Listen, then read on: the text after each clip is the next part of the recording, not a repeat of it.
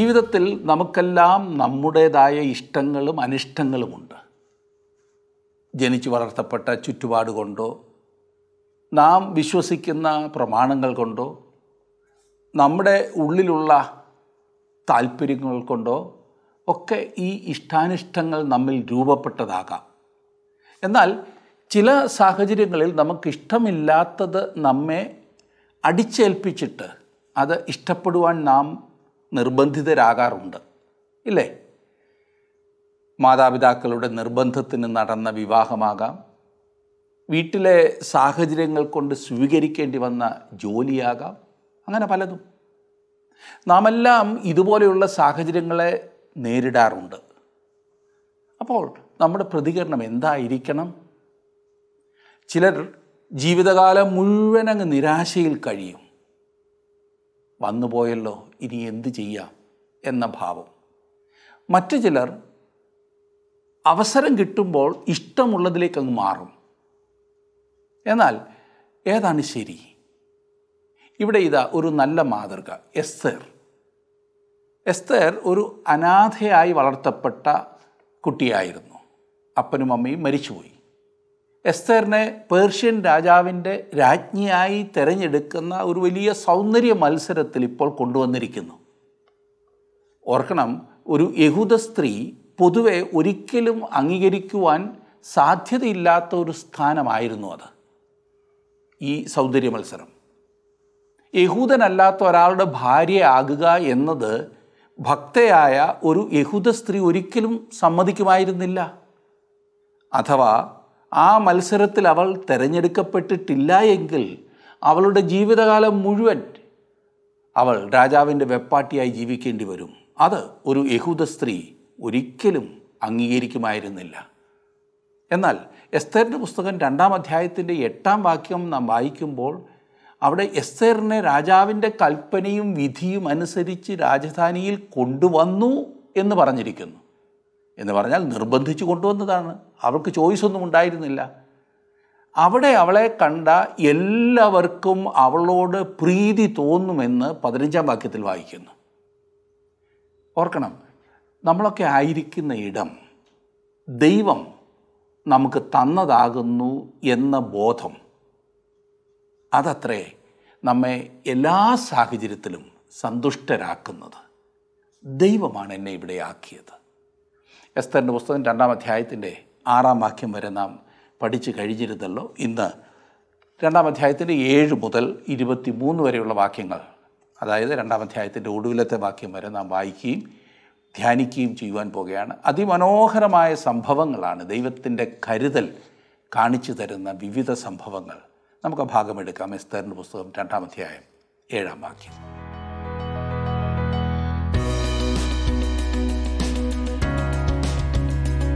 യഹൂദനായിരുന്ന മോർദേക്കായി അഹശ്വരേഷ് രാജാവിന്റെ രാജധാനിയിലെ ജോലിക്കാരനായിരുന്നു. അവൻ എടുത്തു വളർത്തിയിരുന്ന എസ്തേറിനെയും രാജ്ഞിസ്ഥാനത്തേക്ക് പരിഗണിക്കുന്നതിനായി കൊട്ടാരത്തിൽ കൊണ്ടുവരുന്നു. നാം രണ്ടാം അധ്യായത്തിന്റെ ആറാം വാക്യം വരെയാണല്ലോ വായിച്ചു കഴിഞ്ഞത്. ഏഴാം വാക്യത്തിൽ നാം ഇപ്രകാരമാകുന്നു കാണുന്നത്. അവൻ തന്റെ ചിറ്റപ്പന്റെ മകളായ എസ്തർ എന്ന ഹദസയ്ക്ക് അമ്മയപ്പന്മാരില്ലായക കൊണ്ട് അവളെ വളർത്തിയിരുന്നു. ഈ യുവതി രൂപവതിയും സുമുഖിയുമായിരുന്നു. അവളുടെ അപ്പനും അമ്മയും മരിച്ച ശേഷം മോർദേക്കായി അവളെ തനിക്ക് മകളായിട്ടെടുത്തു. എസ്തേറിന്റെ എബ്രായ പേര് ഹദസ എന്നായിരുന്നു. ആ പേരിന്റെ അർത്ഥം നക്ഷത്രം എന്നായിരുന്നു. തിരുവചനത്തിൽ നിന്നും നാം മനസ്സിലാക്കുന്നത് അവൾ തീർച്ചയായും ഒരു നക്ഷത്രം തന്നെ ആയിരുന്നു എന്നാണ്. സുന്ദരിയായ ഒരു യുവതി. മോർദേക്കായി അവളെ തന്റെ സ്വന്തം മകളായി വളർത്തി. അവളുടെ വലിയ മുതലുകളിൽ ഒന്ന് അവളുടെ സൗന്ദര്യം മാത്രമായിരുന്നു. അഹശ്വരേഷിനു വേണ്ടി വേറൊരു രാജ്ഞിയെ തിരഞ്ഞെടുക്കുന്നു എന്നുള്ള പരസ്യം വന്നപ്പോൾ മോർദയക്കായിക്ക് താല്പര്യം ജനിച്ചു. സൗന്ദര്യ മത്സരത്തിൽ പങ്കെടുക്കുവാനായി രാജ്യത്തിന്റെ വിവിധ ഭാഗങ്ങളിൽ നിന്ന് കൊണ്ടുവന്ന പെൺകുട്ടികളെ കാണുവാൻ മോർദയക്കായിക്ക് സാധിച്ചിരുന്നു എന്നത് വ്യക്തമാണ്. അവൻ കൊട്ടാരത്തിൽ ആയിരുന്നല്ലോ ജോലിയെടുത്തിരുന്നത്. അവരുമായി മോർദയക്കായി എസ്തേറിനെ താരതമ്യപ്പെടുത്തി കാണും. അവരാരും എസ്തേറിനെ പോലെ സൗന്ദര്യവതികളല്ല എന്ന് മോർദേക്കായി മനസ്സിലാക്കി. എട്ടും ഒൻപതും വാക്യങ്ങളിൽ നാം വായിക്കുന്നത് രാജാവിന്റെ കൽപ്പനയും വിധിയും പരസ്യമായപ്പോൾ അനേകം യുവതികളെ ശേഖരിച്ച് ശൂഷൻ രാജധാനിയിൽ ഹേഗായിയുടെ വിചാരണയിൽ ഏൽപ്പിച്ച കൂട്ടത്തിൽ എസ്തേറിനെയും രാജധാനിയിലെ അന്തഃപുരപാലകനായ ഹേഗായിയുടെ വിചാരണയിൽ കൊണ്ടുവന്നു. ആ യുവതിയെ അവന് ബോധിച്ചു. അവളോട് പക്ഷം തോന്നി. അവൻ അവളുടെ ശുദ്ധീകരണത്തിന് വേണ്ടുന്ന വസ്തുക്കളെയും ഉപജീവന വീതത്തെയും രാജധാനിയിൽ നിന്ന് കൊടുക്കേണ്ടുന്ന ഏഴ് ബാല്യക്കാരത്തികളെയും അവൾക്ക് വേഗത്തിൽ കൊടുത്തു. അവളെയും അവളുടെ ബാല്യക്കാരത്തികളെയും അന്തപ്പുരത്തിലെ ഉത്തമമായ സ്ഥലത്ത് ആക്കി. ദൈവിക കരുതൽ ഈ സാഹചര്യത്തിലേക്ക് നയിക്കുന്നത് നമുക്ക് കാണാവുന്നതാണ്. മോർദക്കായി എസ്തറിനെ രാജകൊട്ടാരത്തിലേക്ക് കൊണ്ടുവന്നു. ഇതിനു മുൻപോട്ടുള്ള സംഭവങ്ങൾ അറിയുവാൻ പാടില്ല എങ്കിൽ ഞാൻ പറയും ഈ മനുഷ്യനോട് എനിക്ക് അത്ര ബഹുമാനമൊന്നും തോന്നുന്നില്ല എന്ന്. ഈ കഥ പറഞ്ഞു തീരുന്നതിന് മുൻപ് ഞാൻ എന്റെ തീരുമാനം മാറ്റുന്നതാണ് കേട്ടോ. എന്നാൽ ഇവിടെ ഈ പ്രവൃത്തി എനിക്ക് അത്ര താല്പര്യജനകമായി തോന്നുന്നില്ല. അവൻ ചെയ്യുന്നതിനെ ഈ പശ്ചാത്തലത്തിൽ ഞാൻ വെറുക്കുന്നു. കാരണം അവൻ ഇവിടെ ദൈവത്തോട് അനുസരണക്കേട് കാണിക്കുകയാണ്. അന്യജാതിക്കാരുമായി വിവാഹബന്ധത്തിൽ ഏർപ്പെടരുതെന്ന് ദൈവം കൽപ്പിച്ചിരുന്നു. അടുത്ത രാജ്ഞിയായി തീരുവാനുള്ള മത്സരത്തിൽ എസ്തേറിനെ ഉൾപ്പെടുത്തുക വഴി മോർദേക്കായി തീർച്ചയായും മോശയുടെ ന്യായപ്രമാണം ലംഘിക്കുകയായിരുന്നു. മത്സരത്തിൽ വിജയിക്കാത്ത പെൺകുട്ടികൾ തീർച്ചയായും രാജാവിന്റെ വെപ്പാട്ടികളുടെ കൂട്ടത്തിലായി തീരുമെന്ന് മനസ്സിലാക്കണം. എസ്തേറിന്റെയും സ്ഥിതി അതാകുമായിരുന്നു. മോർദേക്കായി ആ ഒരു അപകടസ്ഥിതി അഭിമുഖീകരിക്കുവാൻ തയ്യാറായിരുന്നു. ദൈവം ഈ സാഹചര്യത്തെ നിയന്ത്രിക്കുന്നത് നമുക്ക് കാണാവുന്നതാണ്. എസ്തേറിനെ രാജാവിന്റെ അരമനയിലേക്ക് കൊണ്ടുവന്നു. അവളെ ഹേഗായിക്ക് ബോധിച്ചു. അവനിൽ നിന്നും അവൾക്കെല്ലാ സഹായവും ലഭിച്ചു എന്ന് വായിക്കുന്നു. പ്രത്യേകിച്ചും അവൾ രാജസന്നിധിയിൽ നിൽക്കുമ്പോഴേക്കും കൂടുതൽ സൗന്ദര്യവതിയായി കാണപ്പെടുവാൻ സഹായകമായതെല്ലാം അവൻ അവൾക്ക് നൽകി. പത്താം വാക്യം. എസ്തേർ തന്റെ ജാതിയും കുലവും അറിയിച്ചില്ല. അത് അറിയിക്കരുത് എന്ന് മോർധേക്കായി അവളോട് കൽപ്പിച്ചിരുന്നു. യഹൂദന്മാർ അടിമകളായിരുന്ന കാലമാകുന്നു അതെന്ന് ഓർക്കണം. അതുമാത്രമല്ല ഈ വർഗത്തോടുള്ള എതിർപ്പ് എന്നും ഒരു ശാപമായിരുന്നിട്ടുണ്ട്. അത് ഇവിടെ ഈ പറഞ്ഞ രാജ്യത്തും കാണുന്നു. നബുക്കനേസർ യെരുസലേമിനെ നശിപ്പിച്ച വിധം ഗ്രഹിക്കണമെങ്കിൽ അവൻ ഈ ജനത്തോടുള്ള പക ആദ്യം മനസ്സിലാക്കണം. അവനാണ് ആ ജനത്തെ ബാബേലിലേക്ക് കൊണ്ടുവന്നത്. എന്നാൽ അവനിപ്പോൾ രംഗത്തില്ല. പുതിയൊരു രാജ്യമാണ് ഭരണം നടത്തുന്നത്. എന്നിരുന്നാലും ഈ വർഗത്തോടുള്ള പക നിലനിൽക്കുന്നുണ്ട്. ഇതറിയാവുന്ന മോർദേക്കായി എസ്തേറിന് മുന്നറിയിപ്പ് നൽകുന്നത് തന്റെ വർഗത്തെ വെളിപ്പെടുത്തരുതെന്നത്രേ. ഇവിടുത്തെ ഈ നിശബ്ദത അവളുടെ മതത്തെ ത്യജിക്കുന്നതിന് തുല്യമാണ്. കാരണം കാലങ്ങളിലൂടെ ഈ വർഗത്തെ അറിയപ്പെട്ടിരുന്നത് അവരുടെ മതത്തിലൂടെയായിരുന്നു. മോർദേക്കായിയും എസ്തേറും തങ്ങളുടെ പൗരത്വം തള്ളിക്കളഞ്ഞ നിമിഷം അവർ തങ്ങളുടെ മതത്തെ ത്യജിച്ചു പറയുകയായിരുന്നു. പ്രവാസദേശത്ത് പാർക്കുക വഴി അവർ ദൈവഹിതത്തിന് വെളിയിലായിരുന്നു. ഇന്നും ആളുകൾ ദൈവഹിതത്തിന് വെളിയിലായിരിക്കുമ്പോൾ അവർക്ക് ക്രിസ്തുവിൽ തങ്ങൾക്കുള്ള വിശ്വാസത്തെക്കുറിച്ച് പറയുവാൻ പ്രത്യേകിച്ചൊന്നും കാണില്ല. ക്രിസ്തുവിലുള്ള വിശ്വാസത്തെ ത്യജിച്ചിട്ട് എന്തെങ്കിലും നേടുവാനുണ്ടെങ്കിൽ അതിന് അവർ തയ്യാറാണ്. വിശ്വാസമുണ്ടെന്ന് പറഞ്ഞാൽ പോലും അത് എന്തെങ്കിലും ഭൗതികമായി നേടുവാനാണ്. സത്യത്തെ മറച്ച് ദൈവത്തെ പ്രസാദിപ്പിക്കുവാൻ ആരും ശ്രമിക്കേണ്ടതില്ല. പതിനൊന്നാം വാക്യത്തിൽ നാം വായിക്കുന്നത് എന്നാൽ എസ്തേറിന്റെ സുഖവർത്തമാനവും അവൾക്ക് എന്തെല്ലാം ആകുമെന്നുള്ളതും അറിയേണ്ടതിന് മോർദേക്കായി ദിവസം പ്രതി അന്തഃപുരത്തിന്റെ മുറ്റത്തിനു മുൻപാകെ നടന്നുകൊണ്ടിരുന്നു. താങ്കൾ ദൈവഹിതത്തിൽ ആയിരിക്കുമ്പോൾ താങ്കളുടെ ജീവിതത്തിൽ എല്ലാം ദൈവം നന്മയ്ക്കായി മാത്രം ചെയ്യുന്നു എന്ന് വിശ്വസിച്ച് താങ്കൾക്ക് വിശ്രമിക്കാവുന്നതാണ്. ഞാൻ വീണ്ടും പറയട്ടെ താങ്കൾ ദൈവഹിതത്തിലായിരിക്കുമ്പോൾ എല്ലാം ദൈവം നന്മയ്ക്കായി മാത്രം താങ്കളുടെ ജീവിതത്തിൽ ചെയ്യുന്നു എന്ന് വിശ്വസിച്ച് സ്വസ്ഥമായിരിക്കാവുന്നതാണ്. ഒരു ദൈവപൈതലിന്റെ ജീവിതത്തിൽ സകലവും നന്മയ്ക്കായി സംഭവിക്കുന്നു എന്ന് വിശ്വസിക്കുന്നിടത്തോളം വലിയ ഭാഗ്യം മറ്റൊന്നുമില്ല.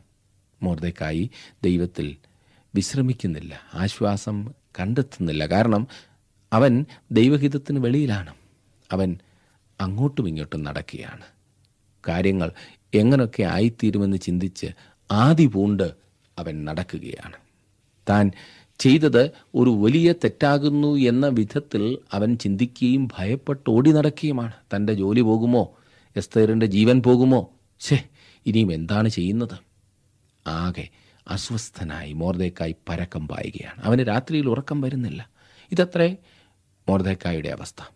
താങ്കൾ ദൈവഹിതത്തിന് വെളിയിലായിരിക്കുമ്പോൾ എല്ലാം ഭംഗിയായി പോകുന്നു എന്ന് പറഞ്ഞ് വിശ്രമിക്കുവാൻ താങ്കൾക്ക് സാധിക്കില്ല. ഏതോ കാര്യമായ തകരാറുണ്ട്. ഈ പറഞ്ഞ അവസ്ഥയിൽ അവന് സകലവും ദൈവകരങ്ങളിൽ സമർപ്പിക്കുവാനും സാധ്യമല്ല. അവൻ ദൈവത്തിന്റെ കരുതലിനെക്കുറിച്ച് എന്തെങ്കിലും അറിഞ്ഞിരുന്നോ എന്ന് ഞാൻ സംശയിക്കുന്നു. എന്തായിരുന്നാൽ തന്നെ ദൈവം ഇതിലെല്ലാം തന്റെ ഹിതം നിറവേറ്റുവാൻ വേണ്ടി പ്രവർത്തിക്കുന്നു എന്ന് നാം കാണുന്നു. നിയന്ത്രണം അവിടുത്തെ കരങ്ങളിൽ തന്നെയാണ്. ദൈവിക കരുതലിന് ഞാൻ നൽകുന്ന നിർവചനം ഒരിക്കൽ ഒന്നുകൂടി ഞാൻ ഓർപ്പിക്കട്ടെ. ദൈവിക കരുതൽ എന്നാൽ നയിക്കപ്പെടാൻ സാധിക്കാത്ത മനുഷ്യനെ ദൈവം നയിക്കുന്ന വിധമാകുന്നു. ഈ പ്രത്യേക സാഹചര്യത്തിൽ ദൈവം പ്രവർത്തിക്കുവാൻ ആരംഭിക്കുന്നത് നാം കാണുന്നു. എസ്തറിന് വളരെ പ്രധാനപ്പെട്ട സ്ഥാനം ലഭിച്ചതും എല്ലാവരുടെയും ദൃഷ്ടിയിൽ കരുണ ലഭിച്ചതും എല്ലാ വിധത്തിലുള്ള പരിഗണന ലഭിച്ചതും യാദൃച്ഛികം ആയിരുന്നില്ല. അതെ ദൈവത്തിന് യാദൃച്ഛികമെന്നൊന്നില്ല. അവനെല്ലാം മുന്നമേ ക്രമീകരിച്ചിരിക്കുന്നു. അവിടുന്ന് സകലവും അറിയുന്നു. ഈ എസ്തറിനെ കൂടുതൽ സൗന്ദര്യവതിയാക്കുവാൻ വേണ്ടി ചെയ്ത കാര്യങ്ങൾ ഒന്ന് ശ്രദ്ധിച്ചാലും പന്ത്രണ്ടാം വാക്യം. ഓരോ യുവതിക്ക് പന്ത്രണ്ട് മാസം സ്ത്രീജനത്തിനു വേണ്ടിയുള്ള നിയമപ്രകാരം ചെയ്തു കഴിഞ്ഞ ശേഷം ആറുമാസം മൂർതൈലവും ആറുമാസം സുഗന്ധവർഗവും സ്ത്രീകൾക്ക് ശുദ്ധീകരണത്തിന് വേണ്ടിയുള്ള മറ്റു വസ്തുക്കളും കൊണ്ട് അവരുടെ ശുദ്ധീകരണ കാലം തികയും. ഓരോരുത്തിക്ക് അഹശ്വരേഷ് രാജാവിന്റെ സന്നിധിയിൽ ചെല്ലുവാൻ മുറ വരുമ്പോൾ ഓരോ യുവതി രാജസന്നിധിയിൽ ചെല്ലും. അന്തപുരത്തിൽ നിന്ന് രാജധാനിയോളം തന്നോടുകൂടെ കൊണ്ടുപോകേണ്ടതിന് അവൾ ചോദിക്കുന്ന സകലവും അവൾക്ക് കൊടുക്കും. ദൈവമേ ഒരു വർഷം ബ്യൂട്ടി പാർലറിൽ ചെലവഴിക്കുക എന്ന് പറഞ്ഞാലോ? ആദ്യത്തെ ആറ് മാസം ശരീരത്തിന്റെ ആകൃതിയിൽ ശ്രദ്ധിച്ചുള്ള മൂറുതൈല പ്രയോഗമായിരുന്നു എന്ന് പറഞ്ഞിരിക്കുന്നു. വണ്ണം കുറയ്ക്കാനോ വേണ്ടത്രയും ഇല്ല എങ്കിൽ അത് ശ്രദ്ധിക്കാനോ ഒക്കെയുള്ള പദ്ധതികൾ. അടുത്ത ആറുമാസം അവർ സുഗന്ധവർഗം കൊണ്ടുള്ള സൗന്ദര്യവർദ്ധക ചികിത്സ. രാജാവിന്റെ സന്നിധിയിലേക്ക് പോകുവാനായി അവരെ സുഗന്ധവർഗത്തിൽ നീന്തിക്കുകയായിരുന്നിരിക്കും ശാരീരികവും ഭൗതികവുമായ കാര്യങ്ങൾക്ക് കൂടുതൽ പ്രാധാന്യം കൊടുക്കുന്ന ഈ പ്രവണത താങ്കൾ ശ്രദ്ധിച്ചോ? ഇത് തികച്ചും വിജാതീയ സംസ്കാരമായിരുന്നു. ഈ പൊടിഞ്ഞു പോകുന്ന മണ്ണിനോട് എന്തെല്ലാം കാണിച്ചാലും പ്രയോജനമില്ല. പുറമെ എത്ര മോടി പിടിപ്പിച്ചാലും അകം ശരിയാകാതെ ഒരു പ്രയോജനവുമില്ല കേട്ടോ. എത്ര സുഗന്ധവർഗം ഇട്ടാലും ഈ ശരീരം ദുർഗന്ധം പരത്തുന്നതാണ്. ഇന്ന് വളരെയേറെ സൗന്ദര്യവർദ്ധക വസ്തുക്കൾ വിറ്റഴിക്കപ്പെടുന്നുണ്ട്. എന്നാൽ സൗന്ദര്യത്തിന് വർധനവൊന്നും കാണുന്നില്ല. ഈ പെൺകുട്ടികൾ ഒരു വർഷം നീണ്ടു നിന്ന ഒരു സൗന്ദര്യവർദ്ധക ചികിത്സയിലൂടെ കടന്നുപോയി. ഈ വർഷങ്ങളിൽ സ്ത്രീകൾ അധികമൊന്നും മാറ്റപ്പെട്ടിട്ടില്ല. ഇന്നും വളരെയേറെ ചമയങ്ങളും അണിഞ്ഞൊരുക്കങ്ങളും നാം കാണുന്നുണ്ട്. ഈ പറഞ്ഞതുപോലെ അണിഞ്ഞൊരുങ്ങുന്നത് ശരിയാണോ തെറ്റാണോ എന്ന് ചോദിച്ച് അനേകർ എന്നെ സമീപിക്കാറുണ്ട്. ശരിയാണോ തെറ്റാണോ എന്ന് ചോദിച്ചാൽ എനിക്കറിയില്ല കേട്ടോ. നല്ലതാണോ മോശമാണോ എന്ന് ആളെ കണ്ടിട്ട് ഞാൻ പറയാം. ചിലർക്ക് ഉള്ള സൗന്ദര്യം കൂടി കളയുന്ന വിധത്തിൽ അണിഞ്ഞൊരുങ്ങാറുണ്ട്. അതെ അത് മോശമാണെന്ന് പറയും. എന്നാൽ ചിലർ ഒരുങ്ങിയാൽ നല്ലതാകും. അത് തീരുമാനിക്കേണ്ടത് അവരവർ ആകുന്നു. പിന്നെ എന്തിനാണ് ഒരുങ്ങുന്നത് എന്നത് വേറൊരു കാര്യം. നിങ്ങളുടെ ശ്രദ്ധ മുഴുവൻ ഈ ഒരുക്കത്തിലാണോ എന്നത് മറ്റൊരു കാര്യം. ആരെയും കുറ്റപ്പെടുത്തുവാൻ ഞാൻ ആഗ്രഹിക്കുന്നില്ല. ഒരുങ്ങിയാലും ഒരുങ്ങിയില്ലെങ്കിലും വികൃതമായി മറ്റുള്ളവർക്ക് ബുദ്ധിമുട്ടുണ്ടാക്കുന്ന രീതിയിൽ നടക്കാതിരുന്നാൽ മതിയാകും കേട്ടോ. നിങ്ങൾ വൃത്തികെട്ട് നടക്കുന്നതിനാൽ മറ്റുള്ളവരോട് സാക്ഷിക്കുവാൻ തന്നെ പ്രയാസമായി തീരും എസ്തറിന്റെ കാര്യത്തിൽ ദൈവം തന്റെ ഭാവി കരുതലിൽ ഇതെല്ലാം അനുവദിച്ചു. മത്സരത്തിൽ അവൾക്ക് ലഭിച്ച പ്രവേശനവും അതിന് അനുവദിക്കുന്ന മനുഷ്യന് അവളോട് കൃപ തോന്നിയതുമെല്ലാം ദൈവം ക്രമീകരിച്ചിരുന്നതിനാലാണ്. ഹേഗായിക്ക് തോന്നി എസ്തർ വിജയിക്കുമെന്ന്. അതുകൊണ്ട് അവളെ അവൻ പ്രത്യേകം സഹായിച്ചു. അത് ദൈവത്തിന്റെ പദ്ധതിയിലെ ഒരു ചുവട് മുൻപോട്ട് വെക്കുന്നതായിരുന്നു. അത് യാദർശികമായിരുന്നില്ല ദൈവത്തിന്റെ കരുതൽ അവളുടെ ജീവിതത്തിൽ മുന്നിട്ട് നിൽക്കുകയായിരുന്നു. താങ്കളുടെ വിലപ്പെട്ട നിർദ്ദേശങ്ങളും അഭിപ്രായങ്ങളും പ്രാർത്ഥനാ വിഷയങ്ങളും ഇന്ന് തന്നെ ഞങ്ങളെ വിളിച്ചറിയിക്കുക. വിളിക്കേണ്ട number eight two eight one three eight four four five five.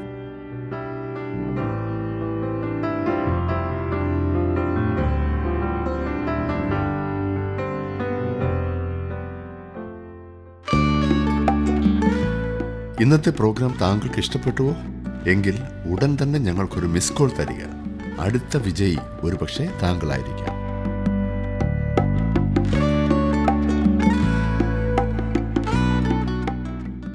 നാം പതിനാലാം വാക്യത്തിലേക്ക് വരുമ്പോൾ അവിടെ കാണുന്നത് സന്ധ്യാസമയത്ത് അവൾ ചെല്ലുകയും പ്രഭാതകാലത്ത് രാജാവിന്റെ ഷണ്ണനായി വെപ്പാട്ടികളുടെ പാലകനായ ഷയസ്ഗസിന്റെ വിചാരണയിലുള്ള രണ്ടാമത്തെ അന്തപ്പുരത്തിലേക്ക് മടങ്ങിപ്പോവുകയും ചെയ്യും. രാജാവിന് അവളോട് ഇഷ്ടം തോന്നിയിട്ട് അവളെ പേർ പറഞ്ഞ് വിളിച്ചല്ലാതെ പിന്നെ അവൾക്ക് രാജസന്നിധിയിൽ ചെന്നുകൂടാ. ഒരു വർഷത്തിന് ശേഷം ഓരോ യുവതിക്കും രാജാവിന്റെ സന്നിധിയിൽ ചെല്ലുവാനുള്ള സമയം വന്നു.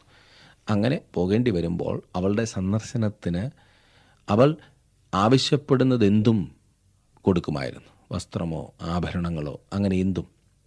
രാജാവിനെ പ്രസാദിപ്പിക്കുക എന്നതായിരുന്നു അവരുടെ ലക്ഷ്യം. എത്ര പ്രാകൃതമായ ആചാരമില്ലേ? പെട്ടെന്ന് രാജാവിന്റെ അടുത്ത് എസ്തേർ പോകുവാനുള്ള അവസരമായി. അവൾ ഭയാനകമായ ഒരു ചാൻസ് ആകുന്നു എടുക്കുന്നത്. അഥവാ അവളെ രാജാവിന് പ്രസാദമായില്ല എങ്കിൽ ശേഷിക്കുന്ന ആയുസ് അവൾ രാജാവിന്റെ വെപ്പാട്ടിയായി കഴിയേണ്ടി വരും. ഒരു യഹൂദ യുവതിയെ സംബന്ധിച്ചിടത്തോളം അത്രയും മോശമായി വേറൊന്നില്ല. അതുകൊണ്ടത്രേ മോർദയ്ക്കായി നഖവും കടിച്ച് പുറത്തുകൂടി ഇങ്ങനെ നടക്കുന്നത്? അവർ ദൈവഹിതത്തിന് വെളിയിലാണെന്ന് മോർദയ്ക്കായിക്കറിയാം താൻ വളർത്തിക്കൊണ്ടുവന്ന ഈ പെൺകുട്ടി എടുക്കുന്ന അപകടകരമായ കാൽവെപ്പ് അവനറിയാം. എന്നാൽ ദൈവം അതിനു മുകളിൽ പ്രവർത്തിക്കുവാൻ പോകുകയാണ് അത് മോർദേക്കായ്ക്ക് ഇതുവരെ മനസ്സിലായിട്ടില്ല. പതിനഞ്ചാം വാക്യം. എന്നാൽ മോർദേക്കായ് തനിക്ക് മകളായിട്ട് എടുത്തിരുന്ന അവന്റെ ചിറ്റപ്പൻ അബിഹയലിന്റെ മകളായ എസ്തേറിന് രാജസന്നിധിയിൽ ചെല്ലുവാൻ മുറ വന്നപ്പോൾ അവൾ രാജാവിന്റെ ഷണ്ണനും അന്തപുരപാലകനുമായ ഹേഗായി പറഞ്ഞതും മാത്രമല്ലാതെ ഒന്നും ചോദിച്ചില്ല. രാജസന്നിധിയിലേക്ക് പോകുവാൻ എസ്തേറിന്റെ മുറ വന്നപ്പോൾ അവർ സ്വാഭാവികമായി സൗന്ദര്യവതിയായിരുന്നു എന്ന് തീരുമാനിച്ചു. അവൾ സ്വതവേ സുന്ദരിയും സുമുഖിയുമായിരുന്നു. അവളെ കണ്ട ഓരോരുത്തരും പറഞ്ഞു അതാ നിൽക്കുന്നു വിജയി. മറ്റെല്ലാവരെക്കാളും സുന്ദരിയായി അവൾ തലയെടുപ്പോടെ നിന്നു. ദൈവകരം പ്രവർത്തിക്കുന്നുണ്ടോ? അതെ അവൻ തന്റെ കരുതലിലൂടെ പ്രവർത്തിക്കുന്നു. അവിടുന്ന് അവളെ രാജാവിന്റെ അടുത്ത സിംഹാസനത്തിൽ ഇരുത്തുവാൻ പോവുകയാണ്. അവൾ അവിടെ ഇല്ല എങ്കിൽ ഇസ്രായേൽ ജാതി മുഴുവൻ നശിപ്പിക്കപ്പെടും. അങ്ങനെ സംഭവിച്ചെന്നാൽ ദൈവം തന്റെ വചനം ലംഘിക്കുകയാകും. അങ്ങനെ ഒരിക്കലും അവൻ ചെയ്യുകയില്ല. അവൻ വാക്ക് പറഞ്ഞാൽ മാറാത്തവനാണ്. പതിനാറും പതിനേഴും വാക്യങ്ങൾ. അങ്ങനെ എസ്തേറിനെ അഹശ്വരേഷ് രാജാവിന്റെ വാഴ്ചയുടെ ഏഴാം ആണ്ട് തെബത് മാസമായ പത്താം മാസത്തിൽ രാജധാനിയിൽ അവന്റെ അടുക്കലേക്ക് കൂട്ടിക്കൊണ്ടു ചെന്നു രാജാവ് എസ്തേറിനെ സകല സ്ത്രീകളെക്കാളും അധികം സ്നേഹിച്ചു. സകല കന്യകമാരിലും അധികം കൃപയും പക്ഷവും അവളോട് തോന്നിയിട്ട് അവൻ രാജകിരീടം അവളുടെ തലയിൽ വെച്ചു. അവളെ വസ്തിക്ക് പകരം രാജ്ഞിയാക്കി. രാജാവ് എസ്തേറിനെ കണ്ടപ്പോൾ വേറൊരു രാജ്ഞിക്കു വേണ്ടി അന്വേഷിക്കേണ്ട എന്ന അവസ്ഥയിൽ അവനെത്തി. അവനെ സംബന്ധിച്ചിടത്തോളം മത്സരം അവസാനിച്ചു. വസ്തുയുടെ സ്ഥാനമെടുക്കുവാൻ കൊള്ളാകുന്ന ഒരാളെ അവൻ കണ്ടെത്തിക്കഴിഞ്ഞു. അങ്ങനെ എസ്തേറിനെ രാജ്ഞിയാക്കി. എങ്ങനെയാണ് എസ്തർ വിജയിച്ചത്? അത് യാദൃച്ഛികമായി സംഭവിച്ചതാണോ? അങ്ങനെ ഞാൻ ഒരിക്കലും ചിന്തിക്കുന്നില്ല. സർവശക്തനായ ദൈവത്തിന്റെ കരുതലിനാലാണ് അവളുടെ തെരഞ്ഞെടുപ്പ് നടന്നത്. തന്റെ ജനങ്ങളെ സംരക്ഷിക്കുന്നതിനായി മുൻപേ പോയി വേണ്ട ക്രമീകരണങ്ങൾ ദൈവം ചെയ്യേണ്ടിയിരുന്നു എന്ന് അടുത്ത അധ്യായത്തിൽ നാം കാണുന്നതാണ്. എസ്തേറിനെ രാജ്ഞിയാക്കുക വഴിയാണ് ദൈവം ഇത് ചെയ്തത്. ഈ കാരണത്താലാണ് വിജാതീയമായ പല കാര്യങ്ങളെയും നമുക്ക് കാണിച്ചു തന്നത്. മനുഷ്യരുടെയും സാത്താന്റെയും കാര്യങ്ങളിൽ ദൈവം എല്ലാം നിയന്ത്രിക്കുന്നു എന്ന് നാം കാണണം എന്ന് ദൈവം ആഗ്രഹിക്കുന്നു. നാം ജീവിക്കുന്ന ഈ കാലങ്ങളിൽ ഓരോ ദൈവ പൈതലിനും ഇതൊരു ആശ്വാസമായിരിക്കേണ്ടതാണ്. രാജാവ് എസ്തേറിനെ സകല സ്ത്രീകളെക്കാളും അധികം സ്നേഹിച്ചു എന്ന് പറഞ്ഞിരിക്കുന്നതിന് ആത്മീയ അർത്ഥം കൊടുക്കുവാൻ ശ്രമിക്കുന്നവരുണ്ട്. ഇവിടെ ക്രിസ്തു സഭയെ സ്നേഹിച്ചതുപോലെ ഒന്നാകുന്നു എന്ന് പറയരുത്. ഈ വയസ്സനായ രാജാവ് ദൈവത്തെ അറിഞ്ഞിരുന്നില്ല. അങ്ങനെ താരതമ്യപ്പെടുത്താവുന്ന ഒരു ഭാഗം അല്ല ഇത്. എന്നാൽ ഈ സംഭവത്തിന് വളരെയേറെ പ്രാധാന്യമുണ്ട്.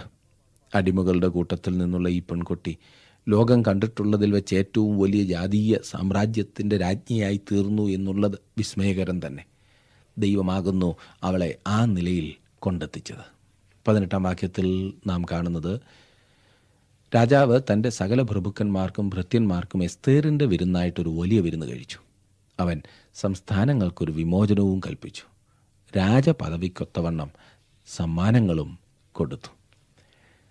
ഈ പുസ്തകം ഒരു വിരുന്നോടുകൂടിയാണ് ആരംഭിച്ചതെന്ന് ഓർക്കുമല്ലോ. ഇപ്പോൾ ഇവിടെ ഇതാ രണ്ടാമത് വേറൊരു വിരുന്ന് എസ്തേറിന്റെ വിരുന്ന്. രാജാവ് ജനങ്ങൾക്ക് വളരെയേറെ ഔദാര്യം എസ്തേറിന്റെ പേരിൽ ചെയ്തു കൊടുക്കുന്നു. അത് നല്ല കാര്യം തന്നെ അല്ലേ പത്തൊൻപതാം വാക്യം. രണ്ടാം പ്രാവശ്യം കന്യകമാരെ ശേഖരിച്ചപ്പോൾ മോർദേക്കായി രാജാവിന്റെ വാതിൽക്കൽ ഇരുന്നിരുന്നു. മോർദേക്കായ്ക്ക് ഒരു പുതിയ സ്ഥാനം ലഭിച്ചു. ഒരു ജോലി അല്ല സ്ഥാനം. അവൻ രാജാവിന്റെ വാതിൽക്കൽ ഇരിക്കുകയാണ്. ഇതിന്റെ അർത്ഥം അവനൊരു ജഡ്ജിയുടെ സ്ഥാനം ലഭിച്ചു എന്നത്രേ. അന്നത്തെ കാലത്ത് ന്യായം വിധിക്കുവാൻ ഇരുന്നിരുന്നത് പട്ടണവാതിൽക്കൽ ആയിരുന്നുവല്ലോ. മോർദേക്കായിയെ ശ്രദ്ധിക്കുക. ഈ പുതിയ സ്ഥാനം മോർദേക്കായിക്ക് ലഭിച്ചത് എസ്തേറിന്റെ ശുപാർശയിലായിരുന്നിരിക്കും. ഇന്നും വല്ലതും നടക്കണമെങ്കിൽ ശുപാർശക്കാരെ വേണമല്ലോ. ഇരുപതാം വാക്യത്തിൽ നാം കാണുന്നത് മോർദേക്കായ് കൽപ്പിച്ചതുപോലെ എസ്തേർ തന്റെ കുലവും ജാതിയും അറിയിക്കാതെയിരുന്നു. എസ്തേർ മോർദേക്കായുടെ അടുക്കൽ വളർന്നപ്പോഴത്തെ പോലെ പിന്നെയും അവന്റെ കൽപ്പന അനുസരിച്ചു പോന്നു. ഈ യുവതി വളരെ അസാധാരണയായ ഒരു സ്ത്രീയായിരുന്നു. രാജ്ഞിയായിട്ടും അവൾ തന്നെ വളർത്തിയ ആ വ്യക്തിയിൽ നിന്നുമാണ് ആജ്ഞകൾ സ്വീകരിക്കുന്നത്. തിരുവചനത്തിലെ പേജുകളിൽ അധികം ശ്രദ്ധിക്കപ്പെടാത്ത എന്നാൽ വളരെ പ്രഗത്ഭനായ ഒരു വ്യക്തിയാകുന്നു മോർദേക്കായി എന്നത്ര ഞാൻ വിശ്വസിക്കുന്നത്. അസാധാരണമായ കഴിവുകൾ വിവേചന ശക്തി ഉള്ളവനായിരുന്നു അവൻ. ഇത്തരണത്തിൽ അത്ര പ്രധാനമല്ല എന്ന് തോന്നുന്ന എന്തോ സംഭവിക്കുന്നു. ഈ സംഭവത്തിലാണ് ഈ പുസ്തകം മുഴുവൻ കറങ്ങുന്നത് എന്ന് ഞാൻ പറയട്ടെ. ഇവിടെയും ഭാവിക്ക് വേണ്ടിയുള്ള ദൈവീക കരുതൽ നാം കാണുന്നു. ഇവിടെ അവൻ രംഗത്തിന്റെ പിൻപിലൂടെ പ്രവർത്തിക്കുന്നു. ഇരുപത്തിയൊന്ന് മുതലുള്ള വാക്യങ്ങൾ. ആ കാലത്ത് മോർദയ്ക്കായി രാജാവിന്റെ വാതിൽക്കൽ ഇരിക്കുമ്പോൾ വാതിൽ കാവൽക്കാരിൽ രാജാവിന്റെ രണ്ട് ഷണ്ണന്മാരായ ബിഗ്ദാനും തേരശും ക്രൂദ്ധിച്ച് അഹസുരേഷ് രാജാവിനെ കയ്യേറ്റം ചെയ്യുവാൻ തരം അന്വേഷിച്ചു. മോർദയ്ക്കായി കാര്യം പറഞ്ഞു എസ്തർ രാജ്ഞിക്ക് അറിവ് കൊടുത്തു. എസ്തർ അത് മോർദേക്കായുടെ നാമത്തിൽ രാജാവിനെ ഗ്രഹിപ്പിച്ചു. അന്വേഷണം ചെയ്താറെ കാര്യം സത്യമെന്ന് കണ്ട് അവരെ രണ്ടുപേരെയും കഴിവിന്മേൽ തൂക്കിക്കളഞ്ഞു. ഇത് രാജാവിന്റെ മുൻപിൽ ദിനവൃത്താന്ത പുസ്തകത്തിൽ എഴുതി വെച്ചു. ഇത് വളരെ രസകരമായൊരു സംഭവമാകുന്നു. മോർദയ്ക്കായി വാതിൽക്കൽ ഇരിക്കുകയായിരുന്നു. ജനങ്ങൾ കൂട്ടമായി വാതിൽക്കൽ കൂടി പോവുകയും വരികയും ചെയ്തിരുന്നു. രണ്ടുപേർ സംസാരിക്കുന്നത് അവൻ കേട്ടു. അവർ രാജാവിന്റെ പേര് എടുത്തു പറയുന്നത് മോർദയ്ക്കായി ശ്രദ്ധിച്ചു. അവർ രാജാവിനെ കൊല്ലുവാൻ ഗൂഢാലോചന നടത്തുകയാണെന്ന് മോർദയ്ക്കായി മനസ്സിലാക്കി. ഉടനെ തന്നെ മോർദയ്ക്കായി വിവരം എസ്തേറിനെ അറിയിച്ചു. ഒട്ടും പിഴയാതെ എസ്തേർ സംഗതി രാജാവിനെ അറിയിച്ചു. അതും മോർദേക്കായുടെ പേരിൽ. ഗൂഢാലോചന നടത്തിയവരെ തൂക്കിക്കൊന്നു. മറ്റാരും അതിന് തുനിയാതിരിക്കുവാനാണ് ഇത്രയും ക്രൂരമായ ശിക്ഷ. ഈ സംഭവം അവരുടെ ദിനവൃത്താന്ത പുസ്തകത്തിൽ രേഖപ്പെടുത്തുകയും ചെയ്തു. എന്നാൽ ഇവിടെ എന്തോ ഒന്ന് വിട്ടുകളഞ്ഞത് രസകരമായിരിക്കുന്നു. മോർദേക്കായിക്ക് അവൻ ചെയ്ത വലിയ ആ ഉപകാരത്തിന് പ്രതിഫലമൊന്നും കൊടുത്തില്ല. തന്നെ എന്തുകൊണ്ട് മറന്നു കളഞ്ഞു എന്ന് മോർദേക്കായി അനേകം പ്രാവശ്യം ചിന്തിച്ചു കാണും. എന്നാലും ആ എസ്തേറിനെങ്കിലും രാജാവിനെ ഒന്നും ഓർപ്പിക്കരുതായിരുന്നു. ഒരു സ്ഥാനക്കയറ്റമെങ്കിലും എനിക്ക് ലഭിച്ചിരുന്നെങ്കിൽ ശേ ഏതായാലും ഒന്നും ലഭിച്ചതായി പറയുന്നില്ല. അവൻ അതിന് അർഹനായിരുന്നു. എന്തുകൊണ്ടാണ് അങ്ങനെ സംഭവിച്ചത്? അതെ ദൈവം സകലത്തെയും നിയന്ത്രിക്കുന്നു. ഭാവിക്ക് വേണ്ടിയുള്ള തന്റെ കരുതലിനാൽ ദൈവം ഈ കാര്യങ്ങളെല്ലാം നിയന്ത്രിക്കുന്നു. അവന് തെറ്റ് പറ്റുകയില്ല. എല്ലാം തന്റെ സമയത്ത് അവൻ നിറവേറ്റും. ജീവിതത്തിൽ ഏതെങ്കിലുമൊക്കെ കാര്യത്താൽ നിരാശപ്പെട്ടിരിക്കുന്ന പ്രിയ സുഹൃത്തെ താങ്കൾക്ക് ലഭിക്കേണ്ട അംഗീകാരം ലഭിച്ചില്ലെന്നോ ലഭിക്കേണ്ട പ്രതിഫലം ലഭിച്ചില്ലെന്നോ അവകാശം ലഭിച്ചില്ലെന്നോ ഒക്കെ പറഞ്ഞ് നിരാശപ്പെട്ടിരിക്കുന്ന പ്രിയ സുഹൃത്തെ ഇത് താങ്കളുടെ ജീവിതത്തെ ഉത്തേജിപ്പിക്കുന്ന പ്രോത്സാഹിപ്പിക്കുന്ന ഒരു സംഭവമല്ലേ? മോർദേക്കായി ചിന്തിച്ച് കാണും. ഇത്രയും വലിയൊരു ഉപകാരം ചെയ്തിട്ട് എന്നെ ഓർത്തില്ലല്ലോ. എന്നാൽ അപ്പോൾ ഓർത്തിരുന്നെങ്കിൽ അതിനേക്കാൾ വലിയൊരു കാര്യം വിട്ടുപോയനുമില്ലേ? നാം പലപ്പോഴും പ്രാർത്ഥിക്കുന്നത് ദൈവത്തോട് നമ്മുടെ കാര്യങ്ങൾ ചോദിക്കുന്നത് നമ്മുടെ സൗകര്യത്തിന് നാം ആഗ്രഹിക്കുന്ന സമയത്ത് ലഭിക്കുവാനായിട്ടല്ലേ? എന്നാൽ ദൈവിക കരുതലിൽ ദൈവം ആഗ്രഹിക്കുന്ന സമയത്തത് നടക്കേണ്ടതിനായി നാം ഏൽപ്പിച്ചു കൊടുക്കുമെങ്കിൽ അതിനോളം ജീവിതത്തിൽ വേറെ അനുഗ്രഹമില്ല. നമുക്ക് മാത്രമല്ല അത് അനേകർക്ക് അനുഗ്രഹമായി തീരും നമ്മുടെ താൽക്കാലിക അസൗകര്യങ്ങൾ ദൈവഹിതത്തിൽ ഉള്ളതാകുന്നു എന്ന് നാം അംഗീകരിച്ചാൽ നാം നമുക്ക് ചുറ്റുമുള്ള എല്ലാവർക്കും ഒരു അനുഗ്രഹമാകും. അതാണ് എസ്തേറിന്റെ ജീവിതത്തിൽ നാം കണ്ടുവരുന്നത്. ഇന്നത്തെ ഈ പ്രോഗ്രാം ശ്രദ്ധിക്കുവാൻ നിങ്ങൾ കാണിച്ച താല്പര്യത്തിന് നന്ദി. ദൈവം നിങ്ങളെ സമൃദ്ധിയായിട്ട് അനുഗ്രഹിക്കേണ്ടതിനായി പ്രാർത്ഥിക്കുന്നു. അടുത്ത ക്ലാസ്സിൽ നാം ഒരുമിച്ച് വരുന്നത് വരെ ദൈവ സാന്നിധ്യം നിങ്ങളോടുകൂടി ഉണ്ടായിരിക്കട്ടെ. ദൈവം നിങ്ങളെ അനുഗ്രഹിക്കട്ടെ. പ്രേക്ഷകരുടെ പ്രത്യേക ശ്രദ്ധയ്ക്ക് ട്രാൻസ് വേൾഡ് റേഡിയോ ഇന്ത്യയുടെ രണ്ടായിരത്തി ഇരുപത്തി മൂന്നിലെ ബൈബിൾ കിസ് എസ്ര നെഹമ്യാവ് എസ്തർ എന്നീ പുസ്തകങ്ങളെ ആധാരമാക്കി പതിനാറ് ഭാഷകളിൽ സെപ്റ്റംബർ മാസം പതിനേഴാം തീയതി ഞായറാഴ്ച രണ്ട് മുപ്പത് പി എം മുതൽ നാല് പി എം വരെ നടത്തപ്പെടുന്നതാണ്. പഠന പുസ്തകം ലഭ്യമാണ്. കൂടുതൽ വിവരങ്ങൾക്ക് സ്ക്രീനിൽ കാണുന്ന നമ്പറുകളിൽ ബന്ധപ്പെടാവുന്നതാണ്.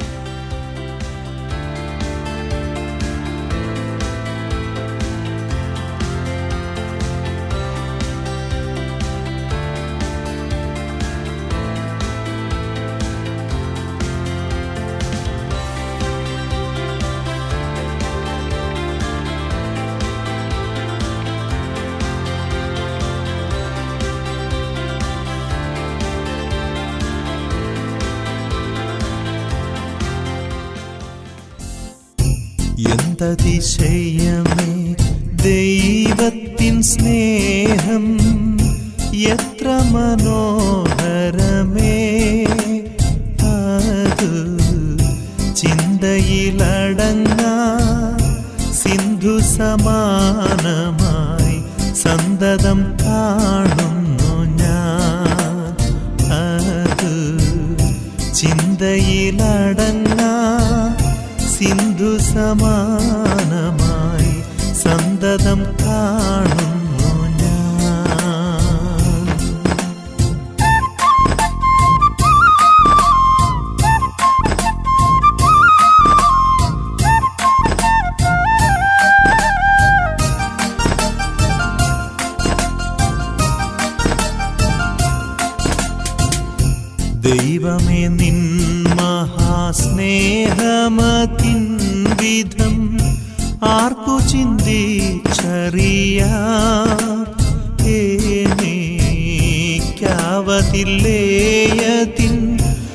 ആഴമളന്നിടാൻ എത്ര ബഹുലമതു? ഏനിക്കാവതില്ലേയതിൻ ആഴമളന്നിടാൻ എത്ര ബഹുലമത്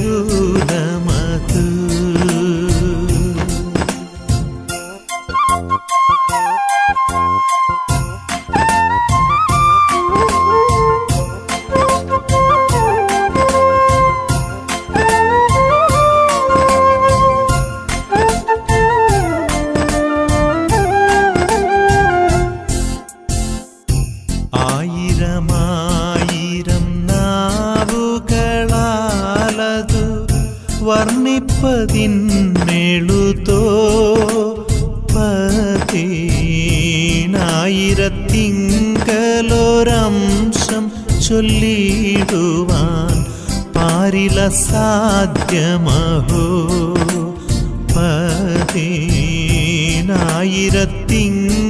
പതിനായിരത്തിങ്കലൊരംശം ചൊല്ലിടുവാൻ പാരില സാധ്യമഹോ